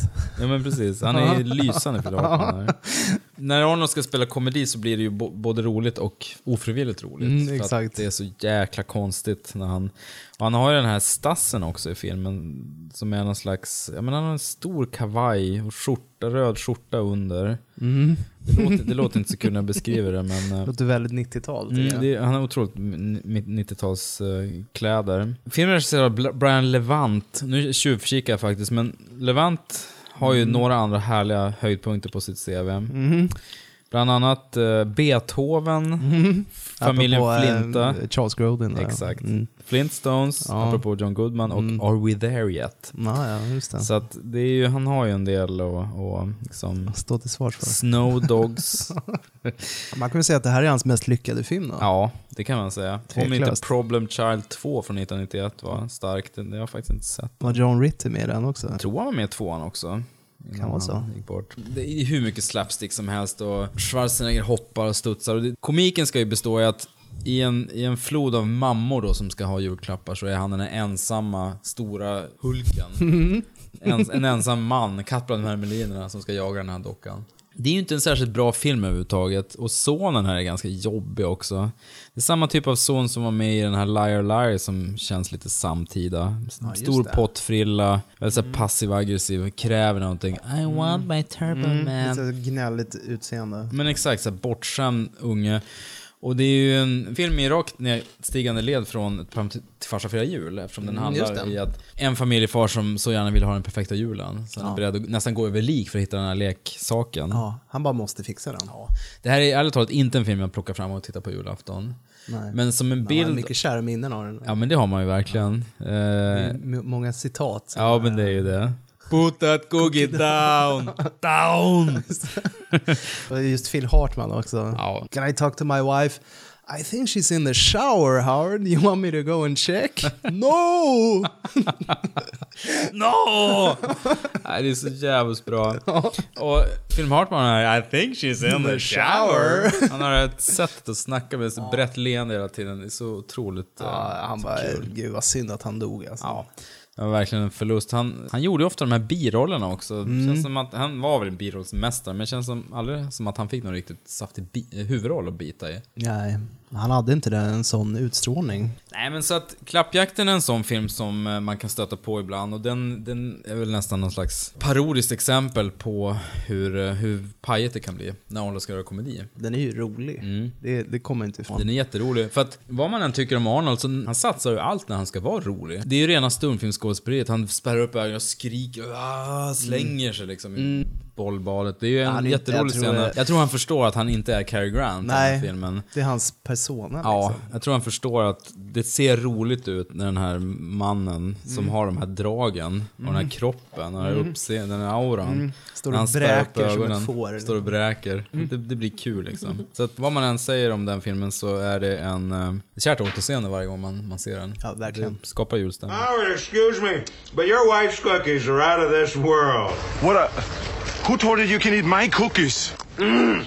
Oh, these cookies! I gotta get the recipe from Les. Nu är det dags för mitt andra val. Och det är en liten pärla från 1940 som heter Den lilla butiken. The Shop around the corner. Den här har- har ju också Jay Stu i huvudrollen. Eh, Jay Stu. dock i regi av Ernst Lubitsch och inte Frank E-Lube. Capra, exakt. The Lubitsch touch. Lubitsch var väl, till skillnad från Capra, kanske mer pragmatisk regissör än en idealistisk regissör. Mm. Så hans filmer har ofta mer en, kanske en, en underton av melankoli. Mm. Handlingen i kort är väl att eh, den utspelar sig under eh, perioden innan andra världskriget i en liten presentbutik i Budapest där två stycken anställda arbetar och de tål inte varandra. De är liksom på sin höjd lite hövligt eh, antagonistiska. Men när de väl är hemma på kammaren så eh, skriver de eh, pyrande kärleksbrev Mm. till varandra. Kruxet här är ju då att de inte vet om att det är just varandra de skickar Just det, de är eh, bre- brevvänner. till. Ja, de är brevvänner. Helt ovetandes. Om det här manuset låter bekant så är, beror det ju på att Nora Ephron gjorde en remake på den här filmen som heter Du har mail. Just det, You Got Mail. eh, Med Tom Hanks och Meg Ryan. Meg Ryan, tack. Lite synd att de inte vågade ta steget och döpa den till Du har e-post. Eller Du har e-brev. Du har fått e-brev. Du har fått e-brev. Ja, det är ju samma handling, men Efron har ju kryddat med att hon står för en, den lilla familjeföretaget och han står för det stora Precis, hon har väl någon en själv, ja, precis, en, Ja, men hon en, driver en, eget, eh, en liten- bohemisk liten bokaffär Precis. och han är typ Barnes Noble Ja, eh, exakt. Stora franchise. Ja. Mm. Nej, den är en underbar eh, liten film. Verkligen ett perfekt exempel på uh, Lubitsch när han var som bäst. Mm. På många sätt en ganska sorgsen liten historia Mm. också. De är ju förälskade i varandra, men de kanske är mer förälskade i, i förälskelse. De Mm. kan inte se varandra för vad de egentligen är. So now you go to see your girlfriend. By the way, is it serious? Yes, very. Maybe. Maybe we'll both be engaged Monday. I think we will. Uh, I don't want you to misunderstand me. I just said in my case it might happen. Well, as a matter of fact, I can tell you it will happen. Det är väldigt gripande med den här eh, epistolära romansen de har i alla fall. Att de är, att de är så... eh, De kommer så otroligt väl överens i sin korrespondens men liksom inte, inte kan se bortom sin fantasibild av hur Mm. en förälskelse ska vara. Det finns en otroligt gripande scen, när, eh, och den återfinns väl även i You Got Mail tror jag, när James Stewarts rollfigur inser ju att det är hon, så han förstår det först. Mm. han sätter sig ner och han, blir- han blir så fascinerad av, av det här, att hur kunde jag inte liksom ha sett det här? Så han spelar ju lite liksom ett spel med henne lite grann, men hon kan inte se att den här vidriga expediten som hon föraktar på jobbet Mm. är den här fantastiska människan. Han blir ju sårad också på kuppen och Mm. går därifrån. There are many things you don't know about me, Miss Novak. As a matter of fact, there might be a lot we don't know about each other. You know, people seldom go to the trouble of scratching the surface of things to find the inner truth. Well, I really wouldn't care to scratch your surface, Mr. Crowley, because I know exactly what I'd find. Instead of a heart, a handbag. Instead of a soul, a suitcase. And instead of an intellect, a cigarette lighter, which doesn't work. Otroligt eh, romantisk och vemodig film med ett väldigt lyckligt eh, julinramat slut. Mm. Om man gillade It's a wonderful life så kan man med fördel titta på Den lilla butiken. Ja, jag måste se den här. Mm. Gött. Är det min etta nu? Mm, nu är det dags för ditt första Ja. val. Då är det ju så här att en film som heter Gremlins står ju i skåpet. Ja. Vi har ju snackat om Gremlins när vi hade Joe Dante-podcasten som ni gärna får lyssna på för övrigt. Det finns på Mm. iTunes. Eh, så att då får vi inte ta den enligt eh, regelverket. Nej, den är färdigpratad. Den har vi snackat klart om. Rätt söndersnackad film för övrigt. Så i brist på den, nu gör jag en otrolig otjänst till den filmen jag nu ska presentera, som att det är ett andrahandsval. Ja. Nej, men Gremlins är en av de bästa julfilmerna, men nu tar vi bort den och då pratar vi istället om eh, Tim Burtons Nightmare before Christmas. Just det, gud vad kul. Ja, Touchstone Pictures presents the enchanting story of two very special dreamers and the holiday spirit that brought them together. From the imagination of Tim Burton comes The Nightmare Before Christmas. And what did Santa bring you, honey? Ah! Det är ju en, en säsongsbetonad film som räcker väldigt länge, för den handlar ju både om Halloween och om julen. Ja, så man kan, man kan se den två gånger om året. Precis, man kan Ja. börja se den i Halloween, sen Ja. kanske någon gång i november, lite före jul och sen på julen och sådär. Mm.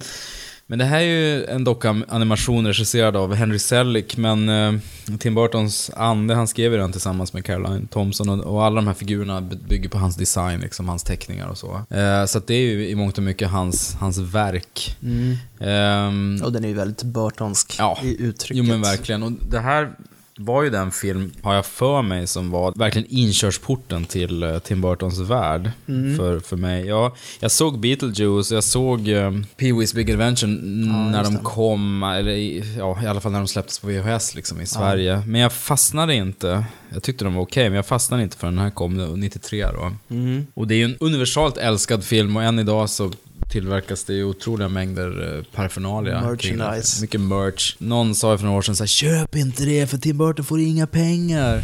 Disney har rättigheter, alla pengar går till dem. Och? Ja, precis. What? Då vet, men då tänker man så här, ja, men... för jag har inte köpt något annat som gett pengar till Disney. Mm. Det är svårt att inte ge pengar till Disney. Nej. Gå och se en Marvel-film, gå och se en Pixar-film. De äger alla varumärken. Ja, De är, Mupparna. Det är ju en bihistoria, men de äger Mupparna, Ja. de äger Marvel, Ja. de äger Star Wars, Ja. de äger Pixar. Ja, bara de köper DC också. Mm. Så har de Batman och Stålmannen Precis. och... Så de köper Harry Potter av Warner också, Mm. så täcker de in allting. Mm. Så gör de nya spin-offs, reboots. Känns tryggt på något sätt. Ja. Att allting kommer. Då blir det som i eh, Cloud Atlas. Jag kommer inte ihåg om det var med i filmen, men i boken så var det så att ordet Disney hade blivit synonymt med film. Så att man så säga, jag såg en Disney igår. Då menar man att man såg en film. Liksom. Det är ju inte jättelångt från sanningen. Nej. Det är farligt nära sanningen Ja. faktiskt. Ja, nej men och, och som säkert alla som hör det här vet, det är en stop motion film om hur eh, Jack Skellington eh, ja, tar över julen egentligen Mm. från den snälla jultomten. Oh, look, what's this? The hanging mistletoe. They kiss? Why, that looks so unique. Inspired! The gathering around to hear his story, roasting chestnuts on a fire. What's this? What's this? In here, they've got a little tree. How queer! And who would ever think? And why? They're covering it with tiny little things. They've got electric lights on strings, and there's a smile in everyone. So now correct me if I'm wrong. This looks like fun, this looks like fun. Oh, could it be I got my wish? Ja, det är en musikal det här. Låtarna som vi Är inte skriver... Chris Sarandon också Jo, men det, exakt. Det är Chris Sarandon som, som är eh, sångrösten för... Nej, så här är det. Chris Sarandon är ju rösten till Jack Skellington. Ja. Men när, det, när han sjunger så är det Danny Elfman som sjunger. Ja, det är Danny Elfman Mm. själv. Han sjunger sina egna låtar då. Mäktigt. Ja, det är ju... Chris Sarandon gör ju en mäktig röstinsats. Mm. Chris Sarandon är kanske fortfarande mest känd för Fright Night, vilket i sig är skandalöst. Men eh, han gör en jättebra Jack Skellington och låtarna av Danny Elfman är fantastiska. Och det är ju What's This och This Is Halloween och det är låtar man går och nynnar på nästan årligen. Ja. Alltså, inte årligen utan varje dag nästan. Ja. När som helst så finns de top of mind. Plus det här fantastiskt gedigna stop motion-arbetet och, och dockorna och den kärlek som finns i filmen och de fantastiska figurer. Oogie Boogie till exempel. Ja. Som är en sån här demon i en säck som läcker ibland och kommer ut insekter. Mm. Det finns så många coola figurer och, och det roliga är ju att... The Boogeyman. Precis. Han som finns under din säng. Och i garderoben. Mm. Förstås då, eftersom det är en Tim Burton-skapelse så, så är det ju Jack Skellingtons värld som på något vis är normen. Och de utflykter man gör i tomtens land och i människovärlden, där är ju alla figurer ganska knubb, eller ganska Ja, så som korta här ben och Larsson-figurer. enfaldiga. Ja men Ja. precis, som att de inte riktigt funkar. Nej. Det är någonting som är fel med dem, de, de är för idealiserade, för Ja. perfekta på något sätt. Och då känns det de här spinkiga... mugglare. Men exakt, de är mugglare.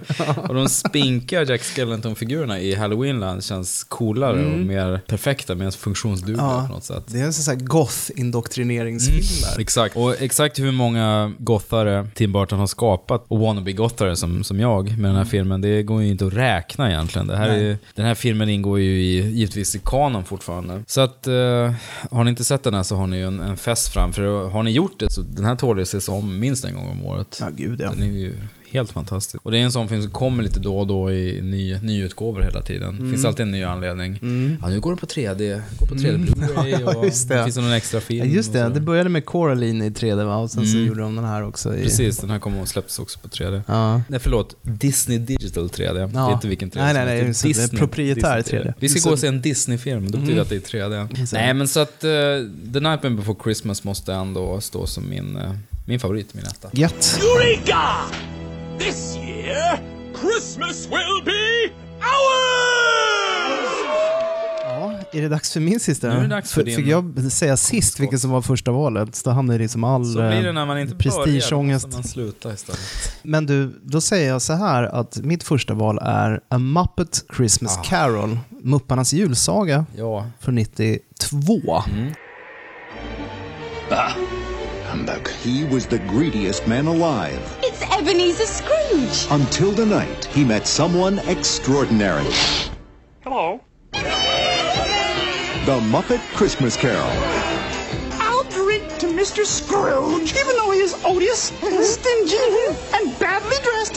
Humbug. It's Charles Dickens' classic tale, oh! as only the Muppets can tell it. It's good to be heckling again. It's good to be doing anything again. Det ju, ante mig nästan att du skulle ta ja, men det är ju Mupparna liksom. Och, eh, och bortsett från det så är det ju också, om inte den bästa, så åtminstone en av de absolut bästa eh, julsaga-filmatiseringarna. För det är ju verkligen 13 på dussinet. Eh, Ja, det finns väldigt Christmas. Carol-filmer. Mm. Om man ska se rent filmhistoriskt kanske den mest omvurmade är den här från 50-talet med Alistair Sim. Visst, men den har inga muppar. Eh, och, eh, och Michael Caine är ett sånt briljant val. Han spelar ju Scrooge då. Han gör det liksom perfekt. Mm. Han fattar precis hur man ska vara som Mm. människa i en muppfilm. Det här att han, han är helt deadpan. Mm. Han bara, alla muppar är, det kunde lika gärna varit Shakespeare-skådisar. Mm. Han kör det allvarliga racet Mm. och det är då det verkligen funkar. Mm. Trots då att det är liksom handdockor i hela filmen och det är såklart mycket skämt och metaskämt och sådär. Men den är otroligt trogen eh, romanen. Du Mm. har läst romanen? Dickens Eh, nej, jag tror aldrig jag läst den. Nej. Jag har sett lite olika versioner av den. Den är verkligen trogen materialet. Många repliker är bara tagna direkt ur boken. Mm. Och det är ju lite förvånande också med tanke på att det är ju, det är ju i grund och botten en barnfilm. Mm. Och, men efter ett tag så glömmer man att det är en barnfilm. Man glömmer till och med att det är en muppfilm. Mm. Bara för att den är mörk och skrämmande. Så pass att det är vid något tillfälle de måste säga och det här var ju lite väl läskigt kanske för barnen. Så säger Gonzo slash Dickens då så här, äh, det är ju kultur. Det är helt okej. Ja, bra. Och så är det sån enormt härlig scenografi och det är ju mycket sån viktoriansk porr verkligen. Den här drömbilden av en brittisk 1800-tals jul. Mm. Ja, absolut den film som jag verkligen, verkligen ser om varje jul. Sen kanske man ska varna känsliga tittare för att Michael Caine sjunger också i ett par nummer. Men det kan man ju överse med. With an open smile and with open doors, I will bid you welcome. What is mine is yours. With a glass raised to toast your health. With a glass raised to toast your health. And a promise to share the wealth. Promise to share the wealth. I will sail a friendly course, file a friendly charm. On a sea of love and a thankful heart. Life is like a journey. Who knows when it ends? Man förstår också lite logistiken kring de här uh, muppfilmerna i att det är nog inte helt lätt alltså att vara spelare så eh, rakt när man ändå förmodligen går och balanserar på olika brädor för att typ 90% av alla andra rollfigurer står liksom en en och en halv meter längre ner än honom. Mm. Och så jättesvårt för han måste ju se alla dockskötarna i ögonvrån också. Och se hur de trampar runt och trycker på knappar och drar, drar i pinnar så här. Det är rätt imponerande. Så eh, det är min absolut varmaste rekommendation inför julhelgen är att se Mupparnas julsaga. Med Underbart. Kermit som Bob Cratchit och Miss Piggy som hans eh, hustru. Mm. Så de har grodpojkar och eh, grisflickor i familjen. och om man lyckas komma över extra materialet, alltså om man ser DVDn med, och, och lyssnar med commentary-spår, för då är Mupparna också, Mupparna kör commentary, så man får höra Kermit sitta och säga saker som att ja, det här är våra barn i filmen. I filmen. Walt Disney Pictures presents from Jim Henson Productions The Muppet Christmas Carol. God bless us, everyone. Whatever. Lyxigt. Verkligen generöst. Så ja, det är mitt första val. Fantastiskt val. På ja, jag har inte sett, jag tror jag har sett snuttar av den här filmen, aldrig sett hela i ett svep, så att det ska jag göra såklart. Mm. Hade vi några bubblare i det här gänget? Om man ska titta åt det mer cyniska hållet, Bad Santa såklart. Den var ju kul. Men det är ju mer feel bad. Det är inte en film jag Sen- känner att jag är så sugen på att se om, kan man tänka Nej. mig? Nej, den, var, den var rå rolig när den kom och Billy Bob Thornton gjorde ju en fantastisk roll och så vidare. Mm.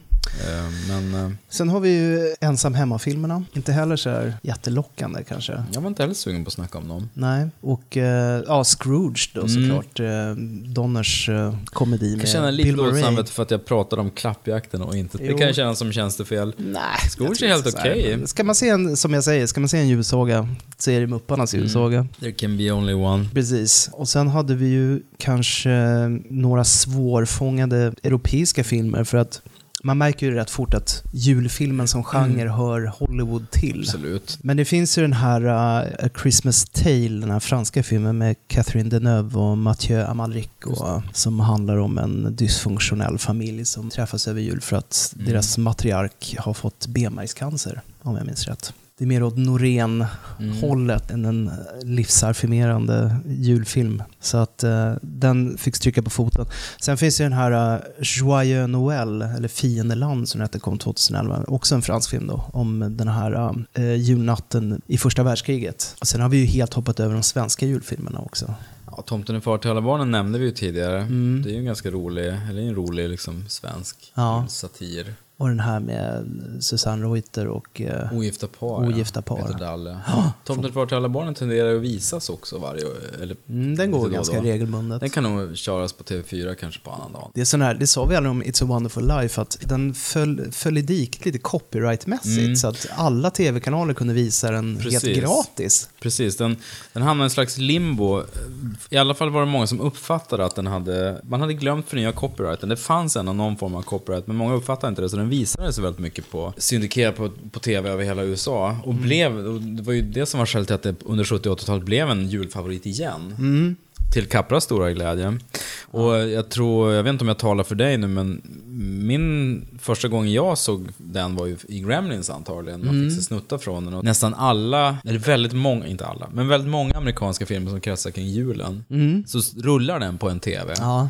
Ofta är det den här scenen när han springer på gatan så här, Hello! Ja, just det. I Pottersville, mardröms... Ja, det är efter det. Ja, jag tänkte mer det när han är när han kommer tillbaks. så här. eh, Ja, eller så är det när, när dottern säger Every time a bell rings, that precis. means an angel gets his wings. Ja. Attaboy Clarence, attaboy. Men nu har ju Paramount rättigheterna igen, har jag förstått. Jo men det var ju också snack om en, en slags sequel. Ugh. Ja, jag vet. Att man skulle få följa... Den enda levande skådisen tror jag är ju lilltjejen som är just Zuzu då. Ja, just det. Susu Petals. Vad kan hon vara född? 40? Så hon är, inte, hon är i 70-årsåldern nu då. Att hon skulle spela Zuzu i vuxen ålder som en ängel och man skulle se hur det hade gått. Mm. Det känns ju Krystat. inte som att man är jättesugen på det. Man tänker inte. låt den här heliga filmen vila Ja, nu. verkligen. Det kan ju inte bli bra. Nej, det säger något av vår samtid också. Men ehm, Samtidigt måste man ha en slags rekord. Alltså en, en sequel till en film som släpptes 46. Det är ju Mm. nästan Det är ganska 70 år lång sedan. vänteperiod. Efter 68 bast kör Ja. vi. Ja. Efterföljaren. Du att- att det var dags. Ja. Folk som var 30 när den kom bara, hoppas jag lever så länge, kommer vara 98 år, fan. Nu har det ju de facto kommit en sequel också på eh, Klappjakten. Det vet du va? Nej, är det sant? Ja. Det har inte jag hängt med på. Med Larry the Cable Guy i huvudrollen. Ja, men han är ju att jämställa med Sinbad egentligen. Ja. Kvalitetsmässigt Ja, och verkligen. karriärsmässigt. Ja. Herregud. Han är i Arnolds roll då? Eller alltså Nej, han skulle inte vara samma rollfigur. Han är bara en, en, annan annan story. De ska Liksom. en Turbo Man. Eller är det en en ja, leksak? någon, någonting, någonting. Ja, nej, så det har kanske gått lite inflation i julfilm på senare Mm. år. För det är ju mycket såna här, um, såna här cyniska romcoms också som kommer. Jag tänker på såna här som Four Christmases och Mm. Vi nämner Vince Vaughn-filmer och sånt men där som brukar dyka upp framåt jul. Ja, det finns ju en, en, en viss brittisk eh, julfilm som visas på tv varje år som folk verkar gilla, men tycker inte vi säger dess namn. Ja, Du men menar den här Richard Curtis Ja, Richard eh, Curtis-filmen. filmen? Ja. Ja. Den när, när eh, alla möjliga är med. Det är nästan så jag raderar det här. Solkar ner vår podd med hemska Men Curtis-filmer. bättre att vi kör en hel podd utan att nämna den faktiskt. Ja, faktiskt. Ja, nej men eh, det var vår lilla present till era julstrumpor. Ja, hoppas ni tyckte det var kul. Vi ber att få tacka så mycket för det här året. Ja. Vi rundar av, det är bara några dagar kvar till julafton. Vi hoppas ju att ni får jättemycket presenter i era strumpor. Givetvis, mycket film. Mycket film hoppas vi. Eh, och sen så ber vi er, eh, hälsar vi er välkomna till eh, 2015. Japp. Då vi rullar på med nya regissörer och nya filmer som vi kommer att snacka om. Mm. God jul och eh, gott nytt år. Ja. Önskar Jesper och... Och Per gör det. Ja. eh, ha en riktigt, riktigt härlig jul så hörs vi igen nästa år. God jul! Ha det fint. With the kids jingle belling and everyone telling you be of good cheer. It's the most wonderful time of the year. It's the high